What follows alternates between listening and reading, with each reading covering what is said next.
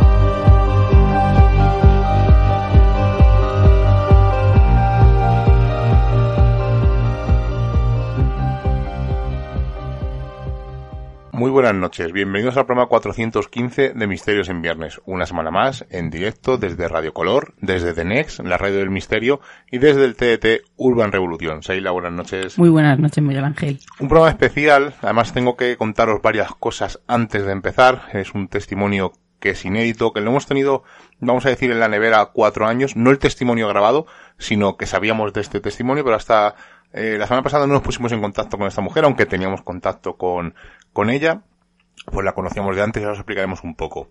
Y claro, eh, algunos me habéis preguntado, o habéis puesto en redes que lo que os extrañaba es que estuviéramos cuatro años con este testimonio guardado.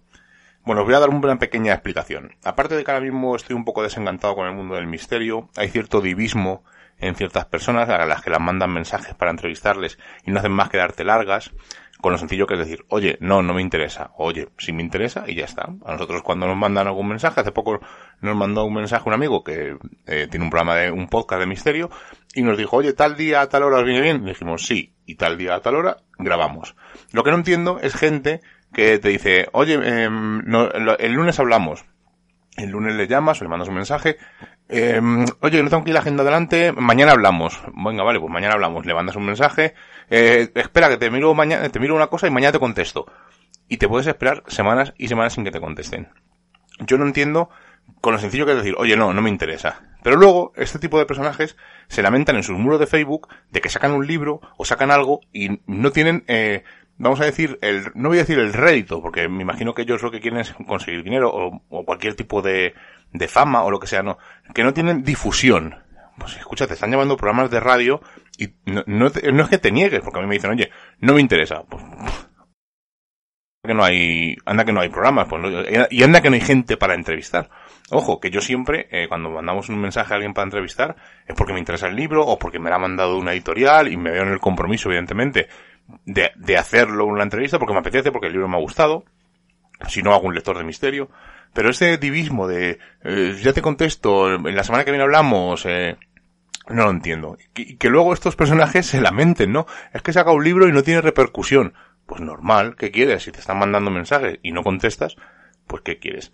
Entonces, como digo, estoy un poco decepcionado con el mundo del misterio y el testimonio de esta noche como os digo, conocíamos a la persona hace cuatro no la conocemos en persona, ahora entenderéis por qué, pero conocíamos el, testimonio hace más o menos cuatro años. Yo estuve hablando con ella una tarde eh, por teléfono y le dije que íbamos a esperar unos, un tiempo para sacar su testimonio. ¿Por qué? Bueno, pues esta es, la explicación básica es esta. Eh, nosotros conocimos a Dolores, que es la hermana de Mari Carmen, que es la que va a hablar esta noche, gracias a una chica que se llamaba Fotografía Fantasma, o se llama Fotografía Fantasma, que subía fotos y experimentaciones con un Spirit Box en las puertas de los, de los sitios, cementerios, etcétera.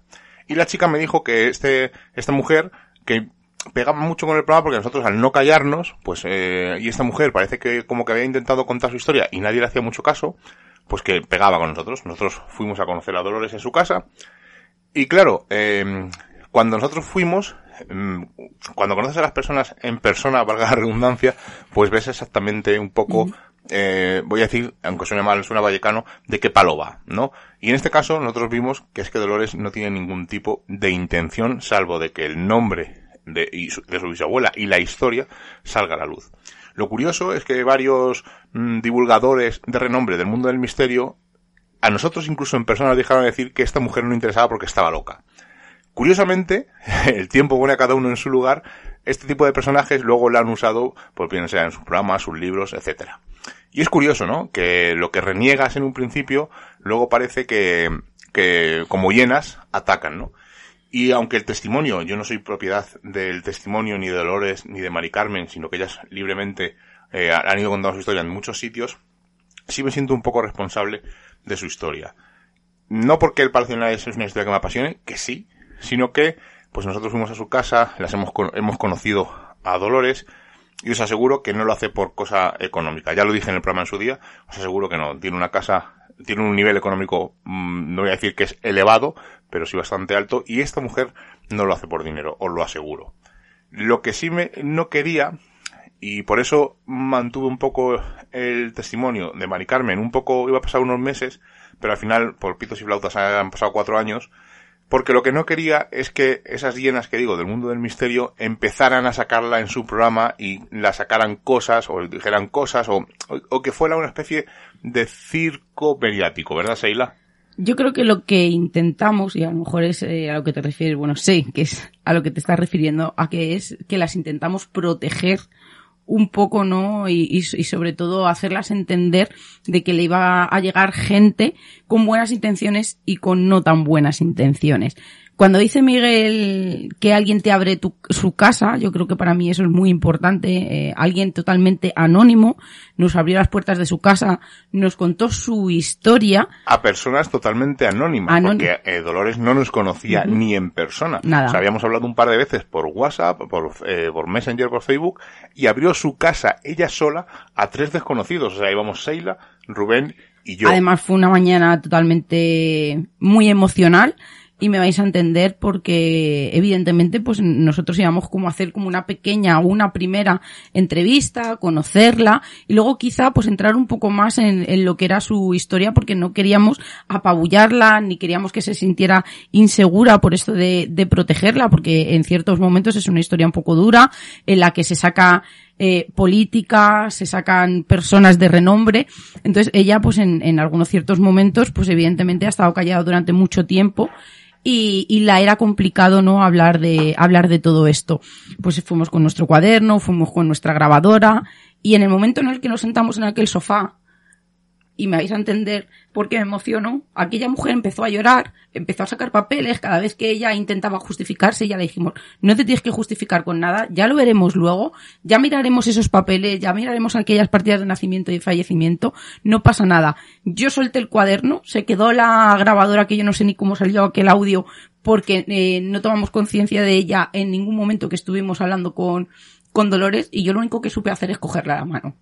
Y claro, lo que nosotros, eh, a lo mejor mm, eh, no es mi labor, eh, porque yo no soy periodista, no soy eh, director de ningún programa de podcast, de, de, de, un programa de radio, esto lo hago por, eh, por afición, por diversión, y algunos me entenderéis por qué lo digo. y claro, tampoco quería sentirme, o sea, no sentirme culpable, sino que por mi culpa, por dar voz a esta mujer, otros programas la llevaran y la intentaran pues hacer algún tipo de encerrona. Y os aseguro que estas dos mujeres no merecen eso en ningún momento. Ah. De hecho, Incluso cuando eh, Mari Carmen mandó algún mensaje de Facebook que quería hablar conmigo, uh -huh. alguna llena de estas que os digo eh, ya mandó un mensaje eh, por privado y por en mi muro diciendo que le interesaba su testimonio que se lo contara en su programa que ella sí le daba hueco, o él sí le daba hueco.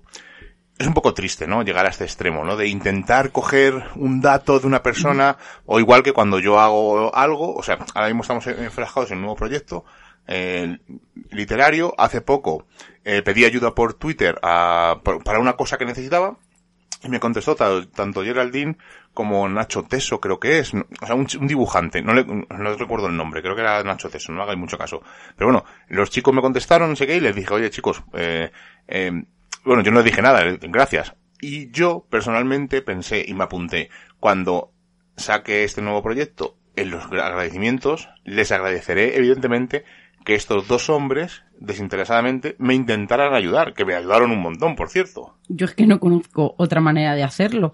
Y quería eh, poneros en situación. Cuando Miguel, Rubén y yo salimos de esa casa, nos sentimos tan pequeños porque la historia era tan grande, tan grande y tan verdadera porque nosotros apostamos por, por esta historia, no solamente por esas pruebas, sino también por todo lo que llevan, toda esa lucha, todos los viajes que han ido eh, haciendo ese, ese trabajo de investigación para conocer su historia y que eso no se quede en el olvido, que dijimos, ¿ahora qué hacemos con esto? Claro, ya la vais a entender por qué digo esto, porque eh, Mari Carmen habló conmigo, ya os he dicho que hablé con ella una tarde por teléfono, estuvimos hablando casi dos horas, y ella me dijo que, que en su casa donde ella vive eh, ocurren fenómenos paranormales y ella los achaca a que la memoria de su bisabuela o sus, o sus seres fallecidos intentan manifestarse de tal manera para que ella eh, eh, siga para adelante, ¿no? Como dándole ánimos. Entonces, claro, me parecía que presentar esos dos testimonios en muy poco tiempo iba a parecer como que ellas querían beneficiarse de algo. Estas mujeres os aseguro que no se quieren beneficiar de nada. Lo único que quieren es que el nombre de su bisabuela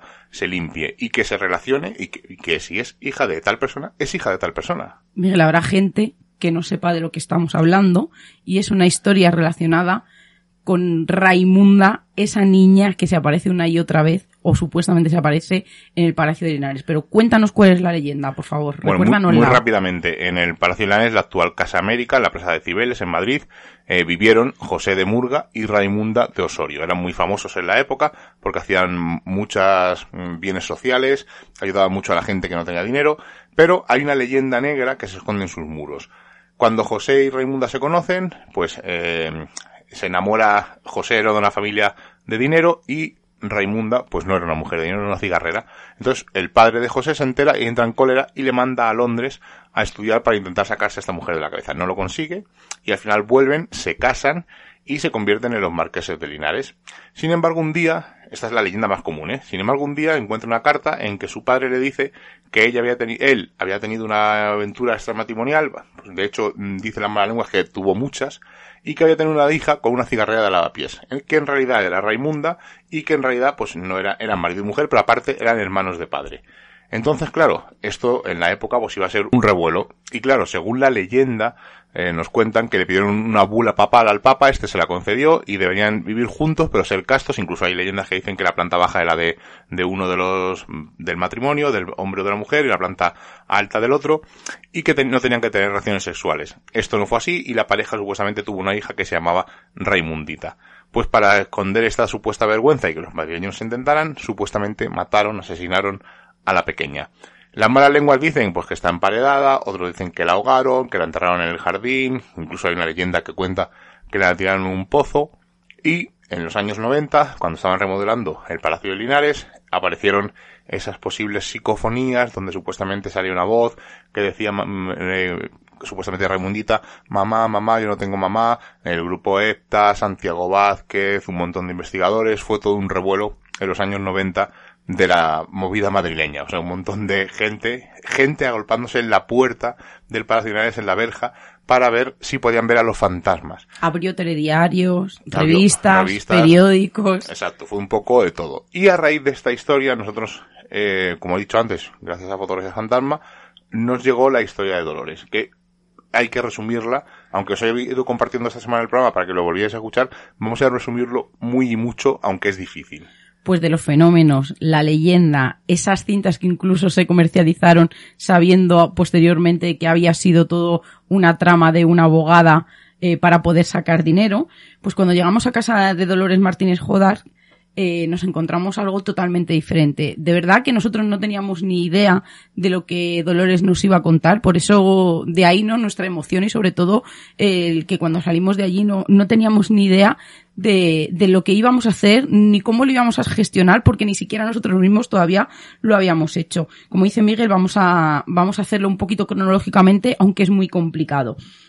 Todo comienza cuando la mamá de Dolores y de Mari Carmen, que se llamaba Amalia Jodar, eh, fallece y antes de hacerlo, pues unas horas antes dice que se corta un mechón de pelo y se lo entrega y le dice que por favor que continúe en su lucha. Una lucha de, que, de las que ella tenía conocimiento porque desde muy pequeña su mamá le había estado contando la historia de su abuela y que por favor eh, pedía justicia y que, y que se conociera bien su, su historia. Y al poco tiempo de fallecer Amalia, pues comienza esta búsqueda.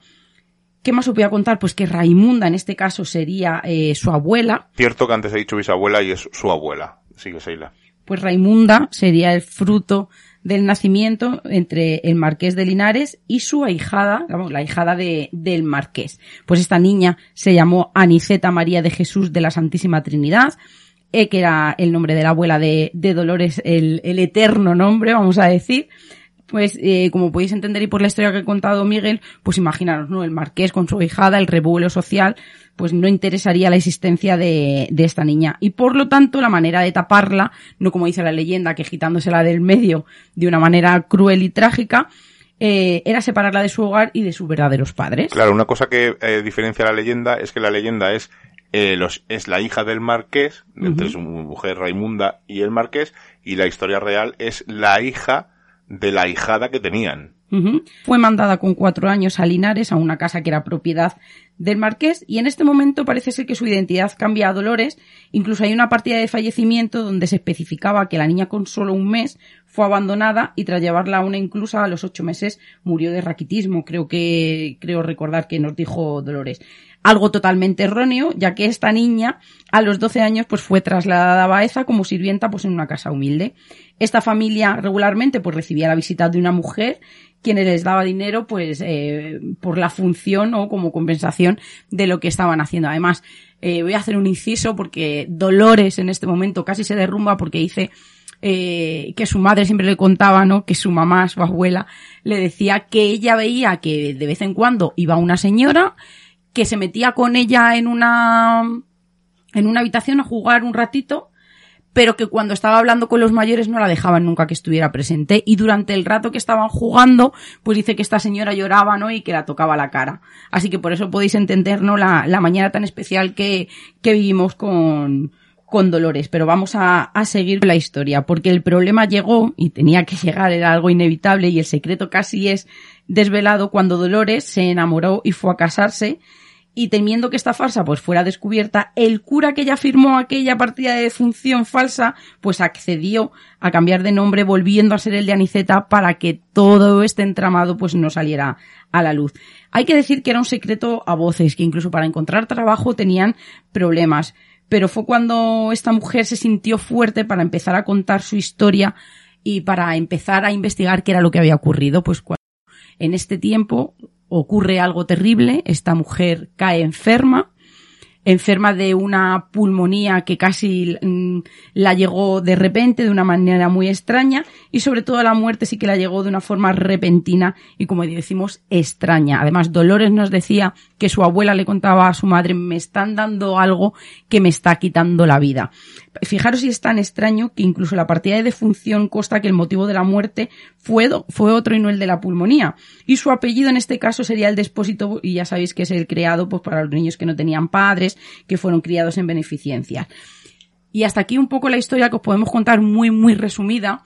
Y lo que eh, queremos comenzar, ¿no? Queremos deciros antes de comenzar el testimonio de, de Dolores es que tanto, eh, digo, perdón, de Mari Carmen, es que Dolores siempre nos ha dicho que las veces que ha visitado el palacio siempre ha tenido sensaciones extrañas y no solamente eh, vamos a decir, eh, amorosas, ¿no? Hacia ese lugar, sabiendo que, que parte de su familia, ¿no? Provenía de ese lugar, sino que se sentía como extraña, como agotada, como cansada, como que siempre tenía alguna sensación, ¿no? Que cuando salía era una sensación bastante fea. Además, eh, Dolores nos contó que en el salón de baile, creo recordar, hay un, un cuadro pintado, un, un fresco, Un fresco, sí. en el que aparecen dos mujeres, en la que se dice que es el pintor que quiso reflejar a su mujer y su hija, pero Dolores está convencida de que era la madre y su abuela, las dos muy jovencitas en, eh, en este caso. Así que queríamos enlazar, ¿no? Y recordar este, esta pequeña historia para que os pusierais en situación y sobre todo que ellas creen a día de hoy que sí pasan cosas en el Palacio de Linares, que sí hay fenómenos extraños, anómalos o paranormales y lo achacan a que es su familia que está pidiendo justicia. Así que sin más preámbulo, vamos a escuchar a Mari Carmen. Tenemos aquí al lado por fin a nuestra amiga Mari Carmen. Mari Carmen, ¿qué tal? Buenas noches. Hola, buenas noches. Oye, un placer tenerte aquí en Misterios en Viernes. Además he dicho que es una casualidad porque da la casualidad, para que veáis las vueltas que da la vida, que Mari Carmen vive en el pueblo donde nació mi madre, en Huelva. O sea que estamos casi a 700 kilómetros de distancia de ellas, pero para que veáis que al final, como se suele decir, no, y dicen ahora mucho, el mundo es un pañuelo, ¿verdad, Mari Carmen? Así es, hijo mío, así es. Fue una sorpresa enorme la que me, la que me llevé con, con vosotros. La verdad es que sí, la verdad es que sí y tenemos pendiente tenemos pendiente ir allí a verte y conocerte en persona. Eso en un eh, prometido que en un futuro nos veremos igual conocimos a tu hermana en persona, tenemos que ir allí a verte a Paimogo, a ver también a ver a mi familia que anda por allí y conocerte en persona. O sea que eso está pendiente para un futuro. Cuando queráis aquí tenéis vuestra casa, ¿de acuerdo? Genial. te voy a preguntar Seila, va a empezar a preguntarte Seila. Sí, pues Mari Carmen, cuéntanos qué es lo que ocurre en esa casa y desde cuándo llevan pasando esos fenómenos. A ver, voy a empezar por el principio. En el 2013, más o menos, eh, porque a mi abuela no le habíamos puesto nunca cara, no sabíamos cómo era mi abuela, porque no encontrábamos ninguna foto. ¿Qué pasó? Que el destino hizo que una hija, una hermana de mi madre, la pequeña, eh, de su padre, que tenía una cajetilla guardar que dice que ella se acuerda que su padre entraba a la habitación y lloraba y cuando salía salía con los ojos llenos de vamos y un día vio esa foto y le dijo a su padre papá ¿y esta mujer quién es?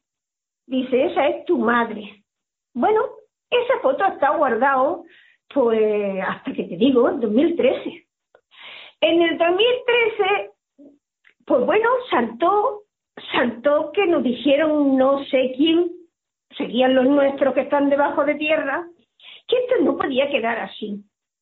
Que lo que nuestra madre nos contaba desde pequeña tenía que salir a la luz, porque no podíamos ser una familia muerta. Entonces, empezamos a sacar papeles, a donde te digo esa fotografía, eh, se sacó fotografía, se repartió para toda la familia.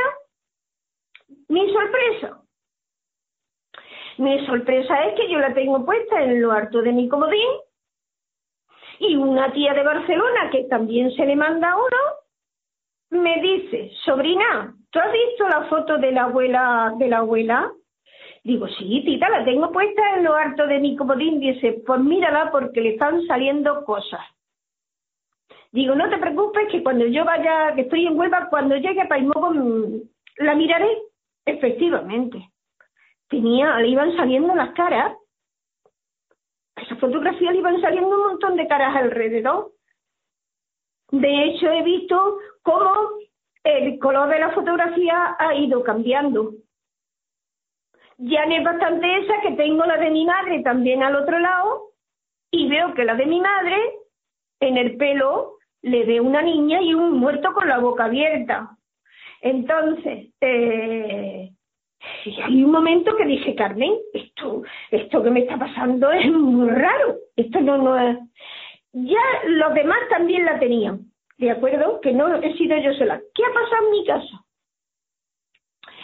En mi casa, en mi cerebro, en mi cerebro me van diciendo de que mi abuela, eh, bueno, la tuvo un señor, el cual mi madre, ya sabíamos por mi madre, que no había ahora mismo, no se llamaba como se llamaba, en los papeles muy sacando y no hay nada que coincida con lo que realmente era mi abuela, estas personas se callaron y han callado todo, son, están inmunes completamente, no dicen nada. Entonces, bueno, en mi casa, en mi casa, Mm, sobre el 2014 para allá, se muere un, un vecino de aquí, de la puerta falsa de mi casa, en la otra calle.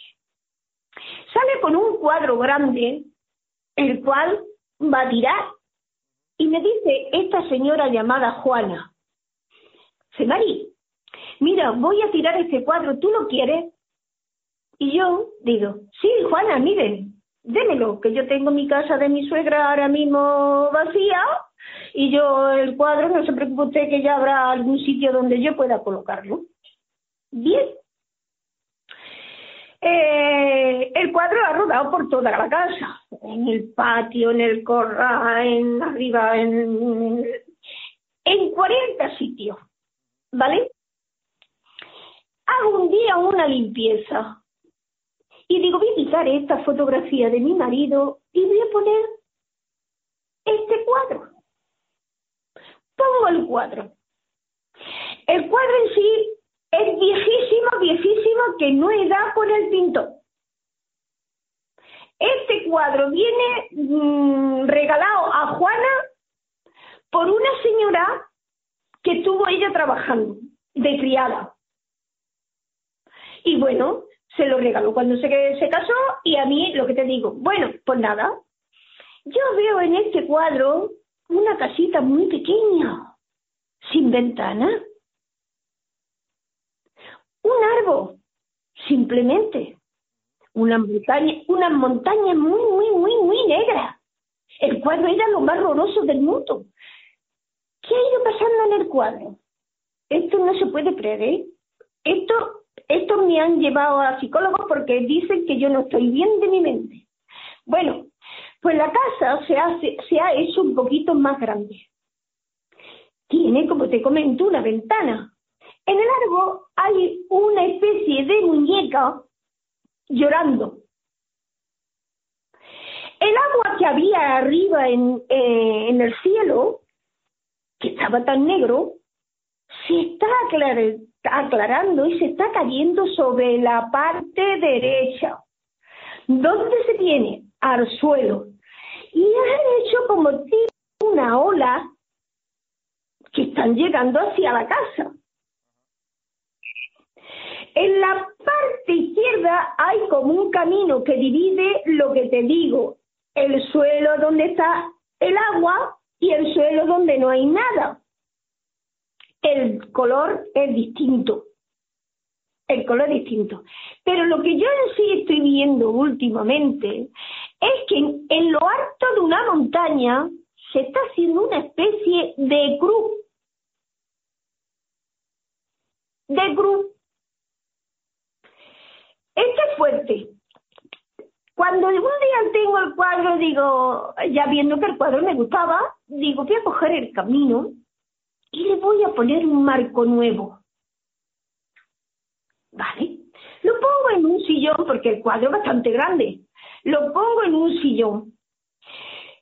Y en la parte de, un lateral saco cinco puntillas. En ese momento eh, digo, voy a poner agua para, para la comida que viene a los chiquillos y no, y no tengo mi comida. Me llevo hasta los alicates. Mm, estaban durísimos las puntillas, como tantísimos años. Claro, claro. Que no había quien. Bueno, mi sorpresa. Esto no lo había visto yo. Esto yo no lo había visto en mi vida. Y a mí me lo dicen y esto yo ni me lo creo. Cuando Estoy en lo que te digo, poniéndome mi comida, siento un estruendo. Y dije, ya se cayó el cuadro. ¡Sorpresa!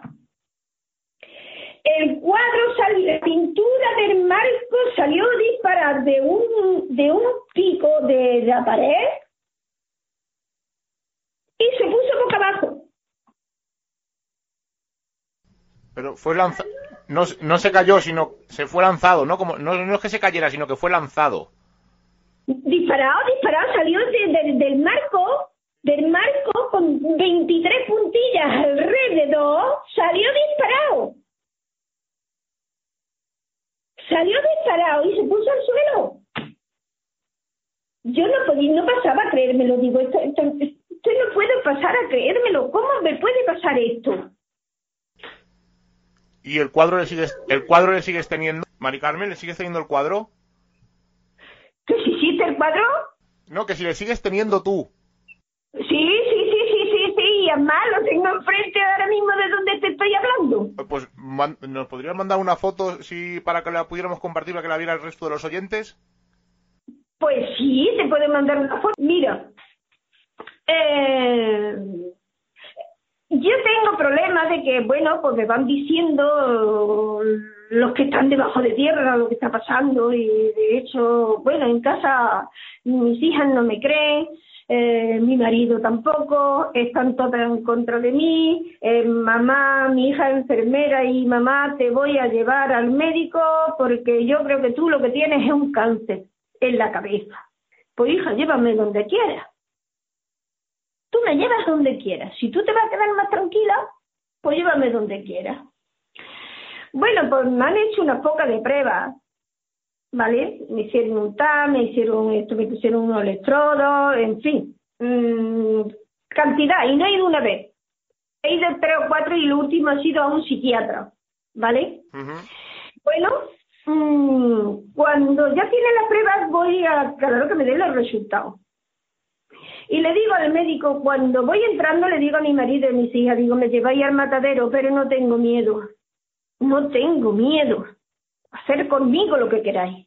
Cuando ya este hombre eh, bueno, me, reconoció y me dijo, Mari, ¿tú has tenido alguna enfermedad? Digo, sí, mirigitis de pequeña, ¿vale? Pero nada más. Le dice a mi hija, tu madre está perfecta, que tengo papeles que lo acreditan. Digo, mire, mm, doctor, ¿puedo, ¿puedo contarle algo? Dice, sí, Mari, diga usted lo que usted quiera. Digo, mire usted, si yo le dijera a usted, ¿usted cree en eso de las caras de verme? Dice, sí. Digo, y si yo le dijera a usted que yo en mi casa, los míos, los míos, me están diciendo que esto de mi abuela esto de mi abuela, tenemos que saberlo. Dice, pues claro que lo creo, porque no la había creer, Mari. Bueno, pues yo salí victoriosa de allí, porque la verdad es que yo pensé que me iba a este hombre, pero no, fue lo contrario. ¿Vale? Siguiente caso. El siguiente caso, tengo una virgen de mi madre, de mis padres, desde la, los años 60 cuando nació mi hermano el pequeño. Lo puso mi padre en el comedor como yo la tengo aquí. Con dos lamparillas, o sea, con dos, con dos farolillos. Bueno, esa virgen vino a mi casa en el año 81 que muere mi abuelo. La he tenido en casa, pero sin alumbrar, sin alumbrar no por nada, sino porque no he encontrado farolillas en ningún sitio. ¿Qué pasa? Que cuando ya se pasó lo del cuadro este que te estoy hablando, eh, dije, tengo que poner un, que siempre lo he tenido en mente, ponerle a la Virgen unos farolillos. Pues nada, pero como no encontré, cuando ya termino de la limpieza, le digo a mi marido, escucha, quiero un enchufe aquí, por encima de la corona de la Virgen. La corona se la hizo mi padre de una lata de leche condensada. ¿Vale? Bueno, pues nada, yo pongo ahora mismo los enchufes estos que se ponen las palomitas estas de los niños para dormir. Sí, la luz para dormir, sí, que es chiquitita. Eso, pues mi hija de mi nieta dice, mamá, toma, ponlo, pon esto. Y lo puse. Sorpresa, esto, esto que estoy diciendo es, mm, no es más que me digan que estoy loca, ¿eh? Que lo entiendo, ¿eh? Que lo entiendo. No, porque son, son cosas que no tienen explicación. No, no la tienen. No, no la tienen. Bueno, verás. Eh, voy viendo, voy viendo, voy viendo, voy viendo que por cima de la corona o entre medio de la corona se va produciendo una cruz y se va produciendo una cruz. Se ve estupendo cuando es de noche. Bueno, eh, a casa, por ser mi marido juez, mm, vienen, vienen personas a buscar papeles, ¿sabes qué te digo? Que le hacen falta. Eh, bueno, yo tenía que saber si yo era sola la que veía esto o por lo contrario, había más personas que veían lo mismo que yo. A donde viene una señora con su nieto, ¿vale? Y le digo, esperarse un momentín, hijo, quiero que me, me digas una cosa, pero que me digas la verdad. Si no la ves, no pasa nada, ¿vale? Pero si la ves, por favor, dime que la ves. Claro, chiquillo, le, lo que te digo, le pongo, le bajo la persiana, le pongo y le dice, ahí hay una cruz. Digo, sí, la ves. Dice, perfectamente. Digo, ya está, hijo, no quiero más nada. Yo simplemente quería saber si tú la veías y, o, o alguien más que yo la veía. Bueno, pues este niño fue uno de los que me dijo que eso al chiquillo le impresionó un montón. Desde que, desde que sale de casa sale llorando y le digo al chiquillo, ¿pero qué te pasa? ¿Por qué lloras? Dice, no, porque Me ha impresionado mucho ver esa cruz ahí en, en, la- por encima de la cabeza de la Virgen. Digo, sí. Dice, sí, porque mire, yo quiero ser cura. Digo, bueno, pues no pasa nada, hijo. Ella te ayudará para el día de mañana. Si tú quieres ser cura, lo será. No te preocupes, cariño, que será como tú quieras. Bueno, porque como eso, todo el que más o menos eh, ha querido venir a verlo, yo no soy muy partidaria porque mi marido es el primero que no le gusta, como te he dicho, y menos mis hijos. Entonces, mm, yo sí le he contado a mi amiga y, bueno, a mi hermana y, y todo eso, ¿vale? Pero, mm, pero esto no lo puedes porque eh, en los pueblos, en los pueblos, eh, bueno, pues ha, enumerado- se ha ido diciendo cosas mm, fatales, pero que a mí no me importa, ¿sabes qué te digo? Porque si a una persona se le señala, eh, pobrecita, se ha perdido la cabeza, ¿vale? Mm, yo, como, comen- como estoy comentando, mm, no es nada de eso, porque tengo papeles que lo acreditan. Y cuando fui al, al, al, al psicólogo, al psicólogo, no, al psiquiatra, Sí. Hijas me, mamá ve y mamá ve y mamá pero yo voy a ir al psiquiatra. Este señor, le cuento, claro, le cuento, le tengo que contarle lo que me está pasando en mi casa. Claro. No puedo dejar de contarle lo que me pasa. Bueno, pues este hombre mm, me hace ver que él no cree en curanderas, no cree en nada. Que él tiene 16 años de experiencia.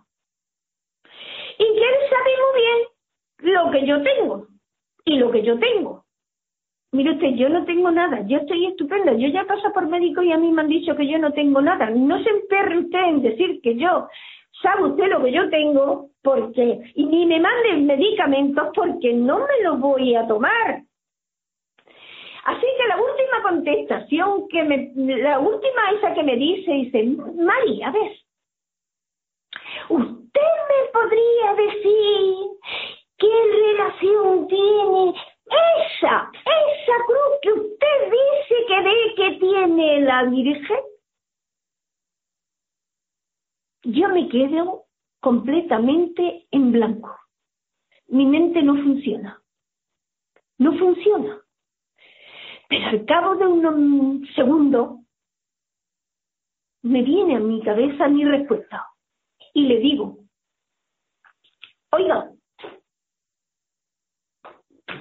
¿con quién están casadas la monja y los curas? Dígamelo. Con Dios. Con Dios, no hay otro. La monja y los curas están casados con Dios. ¿Cómo se manifiesta Dios? ¿Me lo puede usted decir a mí ahora cómo se manifiesta Dios? En forma de cruz. No hay otra. Bueno, pues este señor le voy a dar estas pastillas, le voy a dar estas pastillas, le voy a dar estas pastillas. Allí me, nos llevamos mi marido y yo tres horas, que si sí, que si no, que si no. Dice mi marido, coge las pastillas y vámonos. Bueno, ¿qué pasa? Que cuando yo llego a casa, tengo una nuera que trabaja con niños esquizofrénicos y que conoce al médico este. Cuando me dice, Mari, ¿qué le ha dicho? Digo, pues mira, me ha mandado que me tome. Dice, pero Mari, pero Mari, que esta, esta no era mía, también ha ido viendo la chiquilla lo que a mí me ha ido sucediendo en casa y ella también lo ha ido viendo. Dice, no me lo puedo creer, pero ¿cómo ha tenido valor este hombre?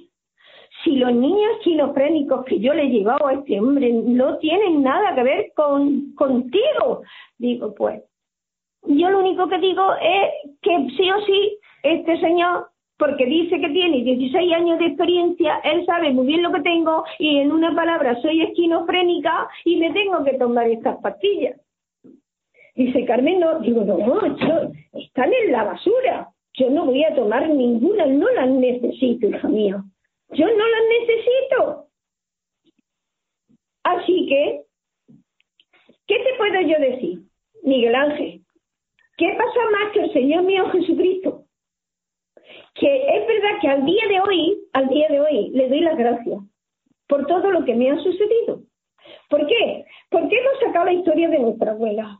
Porque sabemos quién era mi abuela, de dónde venía mi abuela, qué hicieron con mi abuela. Y bueno, ¿qué te puedo yo ya contar?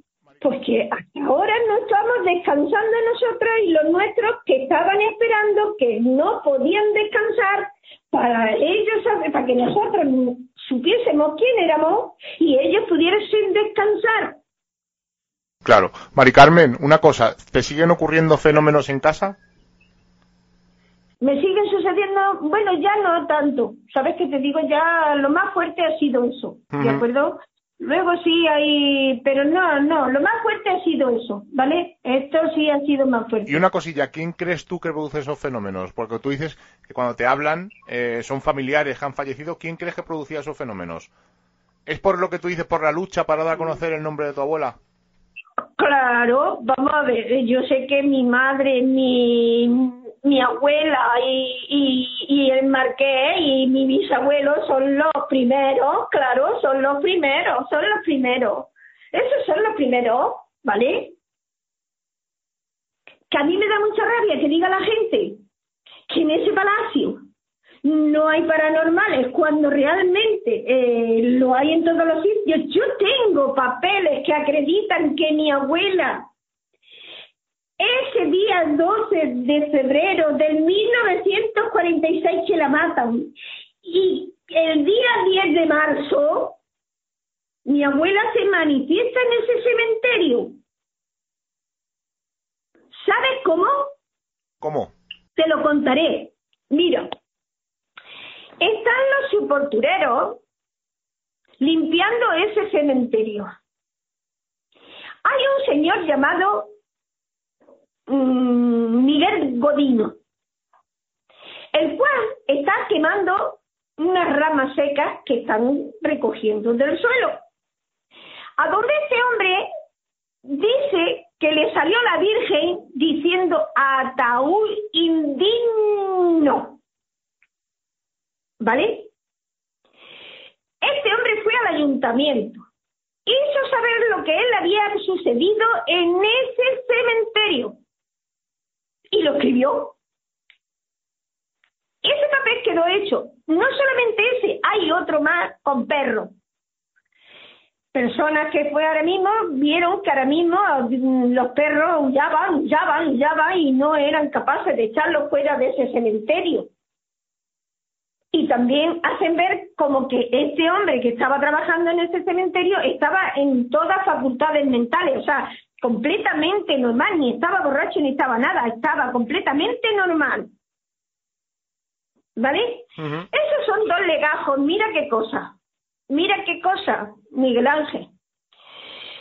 Esto, cuando vamos al archivo de Baeza a sacar papeles de mi abuela, mmm, salen estos dos legajos.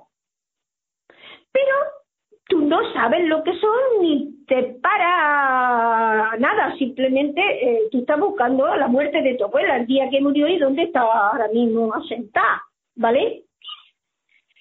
Pero cuando sale le digo a mi Loli, que yo no llevo ni teléfono, le digo a mi Loli, Loli, echa una foto a esto y a este, y salta a mi hermana, y hermana, ¿y esto para qué? Digo, no sé, tú échaselo. Sorpresa, cuando hemos abierto el sofá esas fotografías, vemos lo que te estoy contando.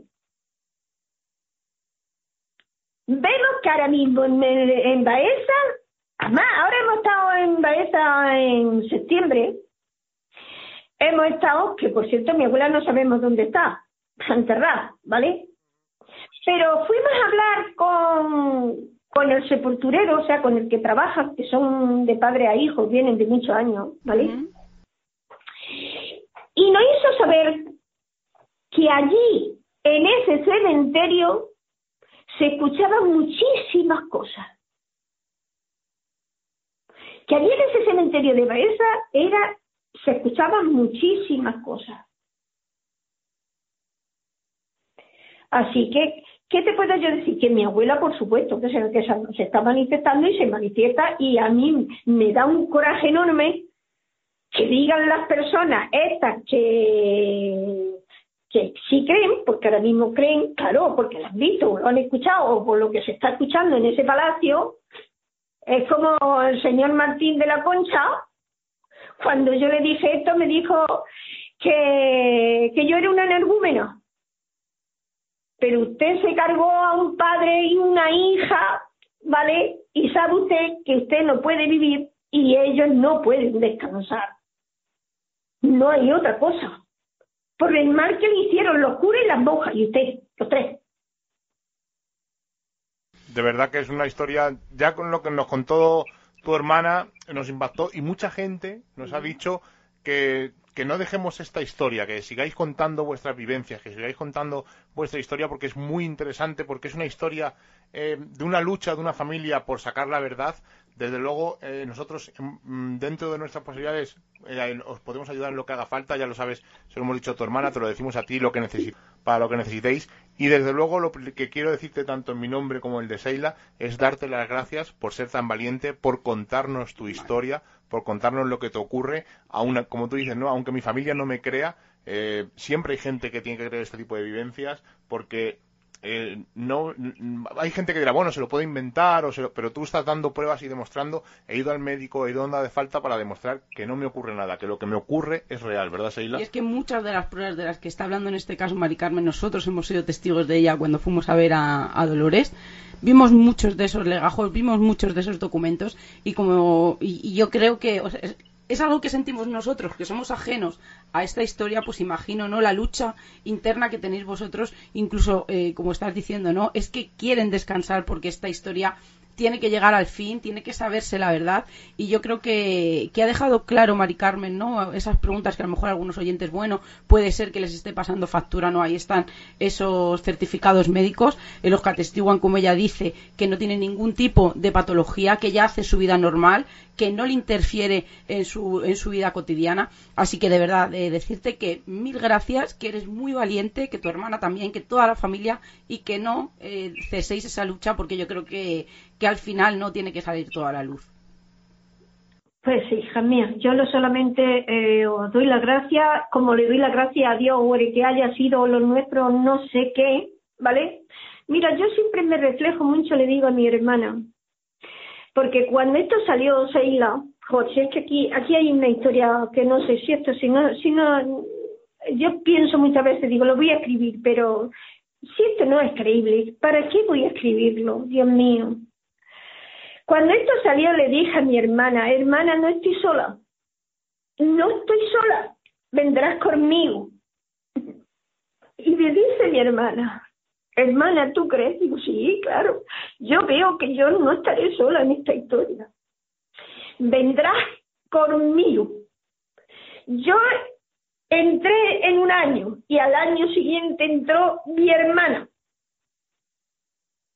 Y en casa han tenido cosas, Seila, que, ¿qué te podría yo decir? Mira, números de teléfono, nombres de personas. Eh, ¡Qué increíble! Es que esto mío y Miloni decimos. Es increíble, esto no se puede creer cómo Dios, cómo Dios, o lo nuestro, o quien sea, o no tengo ni idea, nos van mandando cosas para que nosotros vayamos trabajando y viendo las cosas. Porque claro, si, si esto no te lo envían y te van mandando, es imposible que tú llegues a donde has llegado. Es, es que es imposible, ¿vale? Dimos con la Alicia Villapadierna, hemos dado con lo que te he dicho, eh, hemos hablado con la Aguado, con la Vecilla, todo. Esto lo saben todo, pero no quieren hablar. ¿Queréis que os diga por qué? No tengo miedo y lo voy a decir. Mi bisabuelo, mi bisabuelo en el año 1873, Amadeo de Saboya, le dejó todos esos títulos, pero además le dejó la corona española porque en, esos, en ese tiempo no había rey. Los murgas que al día de hoy trabajan con el rey emérito están ahí con ellos.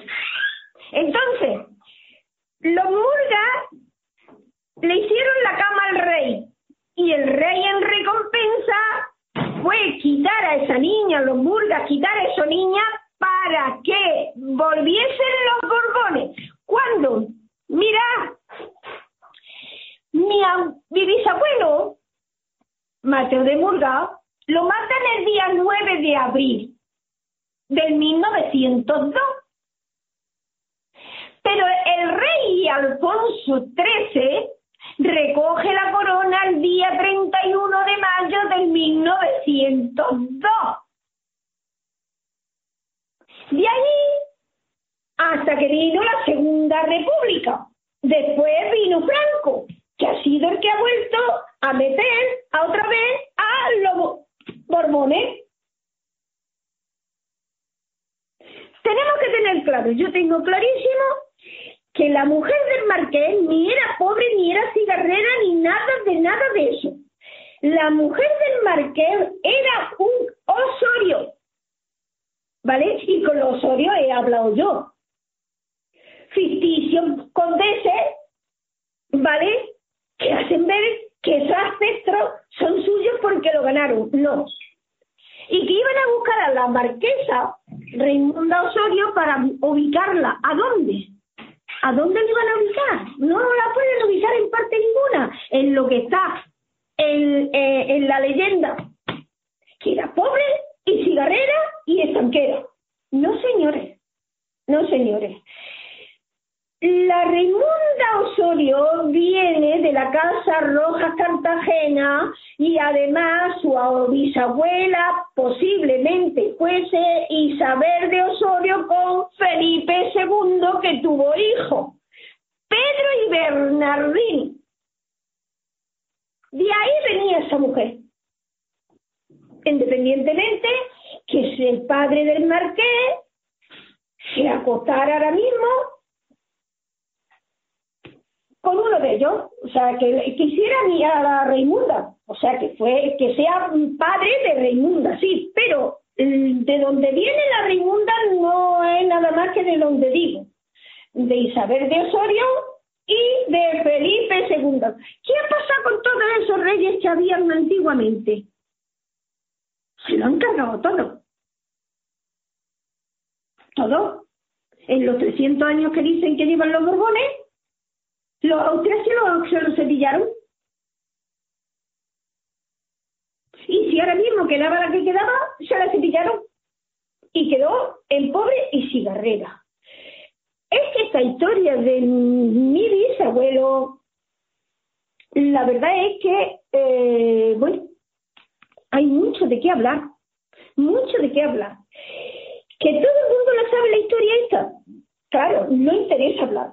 Y no interesa hablar porque son tantos los beneficios que ellos recogieron por esta niña que al día de hoy tienen que no pueden hablar, porque esto es, esto es como una, si fuese una promesa hecha de padre a hijo, de hijo a padre, como para que esto no, no salga. Pero es que, es que yo digo muchas veces, yo sola digo, es que si yo esto lo hiciera público, a mí me cortan el cuello. A mí me podrían cortar el cuello. Porque con la Iglesia y con la corona española hemos topado. Y esto es muy grave. Claro, es, un tema delicado, como tú dices, pero bueno, vosotras tenéis papeles que demuestran gran parte de la historia que estáis contando.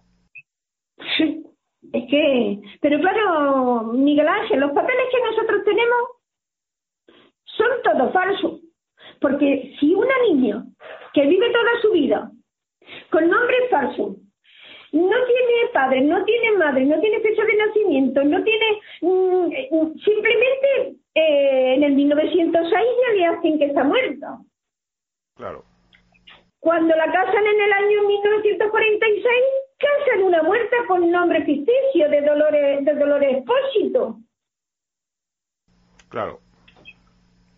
O sea que aquí hay una niña que vino, entre todos se lo sevillaron, se lo sevillaron, se lo sevillaron, porque no interesaba que estuviera aquí. A nadie. ¿Por qué? Su padre era inmensamente rico. ¿Qué significa ser inmensamente rico? Inmensamente rico quiere decir que es tanto lo que tenía el, eh, el marqués de Linares, que, bueno, pues ahí hicieron ahora mismo una sociedad entraron ahora mismo todos los que pertenecían a la familia o alrededor de la familia. Y esos son los que dijeron esto está hecho, esto está hecho y se reparte y bueno, en habiendo ahora mismo como cosa natural notarios y gente que hacen papeles falsos, que eso ha sido toda la vida de Dios, pues eso es lo que han hecho con mi abuela. Dejarla muerta a una familia, que lo que han hecho, dejarnos muertos a todos para ellos ser lo que son condes marqueses, viscondeses y etcétera, etcétera, etcétera, con mucho dinero y con trabajar lo que te digo a la sombra del rey. Esto es lo que hay. No me importa decirlo. Yo dice mi Loli, no lo diga, no lo diga. Digo, sí, no me tengo miedo ninguno. Sabes que no hay, aquí en Ministerios en no hay censura ninguna y os agradecemos tanto a Dolores como a ti que nos contéis esta historia, porque desde luego te aseguro que muchas, muchos amigos en Petit Comité nos han dicho seguir hablando con estas mujeres porque su historia tiene que salir a la luz. Así que te damos las gracias, Mari Carmen, porque nos, nos has contado todo esto y te prometemos que en un futuro nos vemos. Muchas gracias, Mari Carmen. Un abrazo. Cuando tú quieras, cuando queráis, cuando queráis, Miguel Ángel, Seila, cuando queráis, hijos míos, aquí tenéis vuestra casa, ¿vale? Muchas gracias. os, debemos, os debemos esa visita y llevas razón, que no ibas a estar sola. Vale, cariño mío, yo ya, escúchame, de antes sufría, ya no sufro.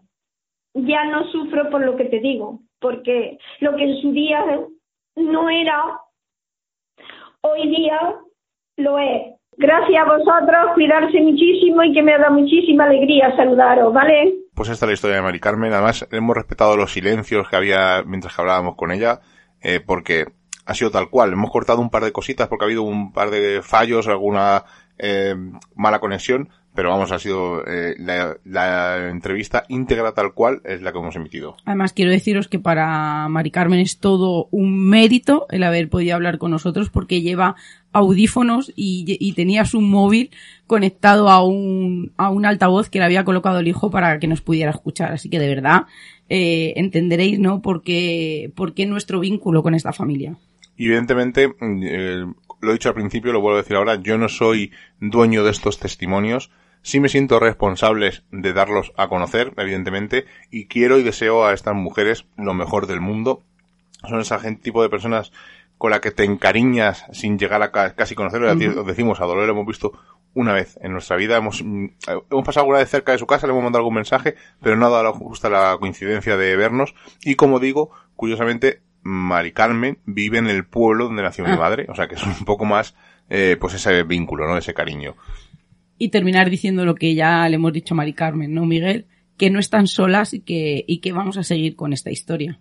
Exacto. Daros las gracias tanto a Santiago Irigoyen, a Arpia Channel, nuestro amigo Luis Merino, Mogur, Samael y Ana María Contreras por los comentarios del programa de la semana anterior, esos testimonios de los oyentes, que por cierto nos podéis seguir mandando testimonios porque vamos a seguir recopilando, ya hemos tenido un par más que nos han mandado, porque en un futuro seguiremos sacando vuestros testimonios, vuestras vivencias, porque nos interesan muchísimo y todas son dignas de conocer. Así que sin más preámbulo, nos despedimos hasta la semana que viene. Buenas noches, Eila. Muy buenas noches. Como ya hemos pasado el umbral mágico de la medianoche y nos reclama el misterio, nos ocultamos nuevamente en nuestras guaridas a seguir con nuestra vida mundana. Y la próxima semana nos volveremos a encontrar con nuevos temas del misterio, los cuales no revelaremos en su totalidad, porque recordad, estáis escuchando en Radio Color, en Edenex y en Urban Revolución Misterios en Viernes. Hasta la semana que viene.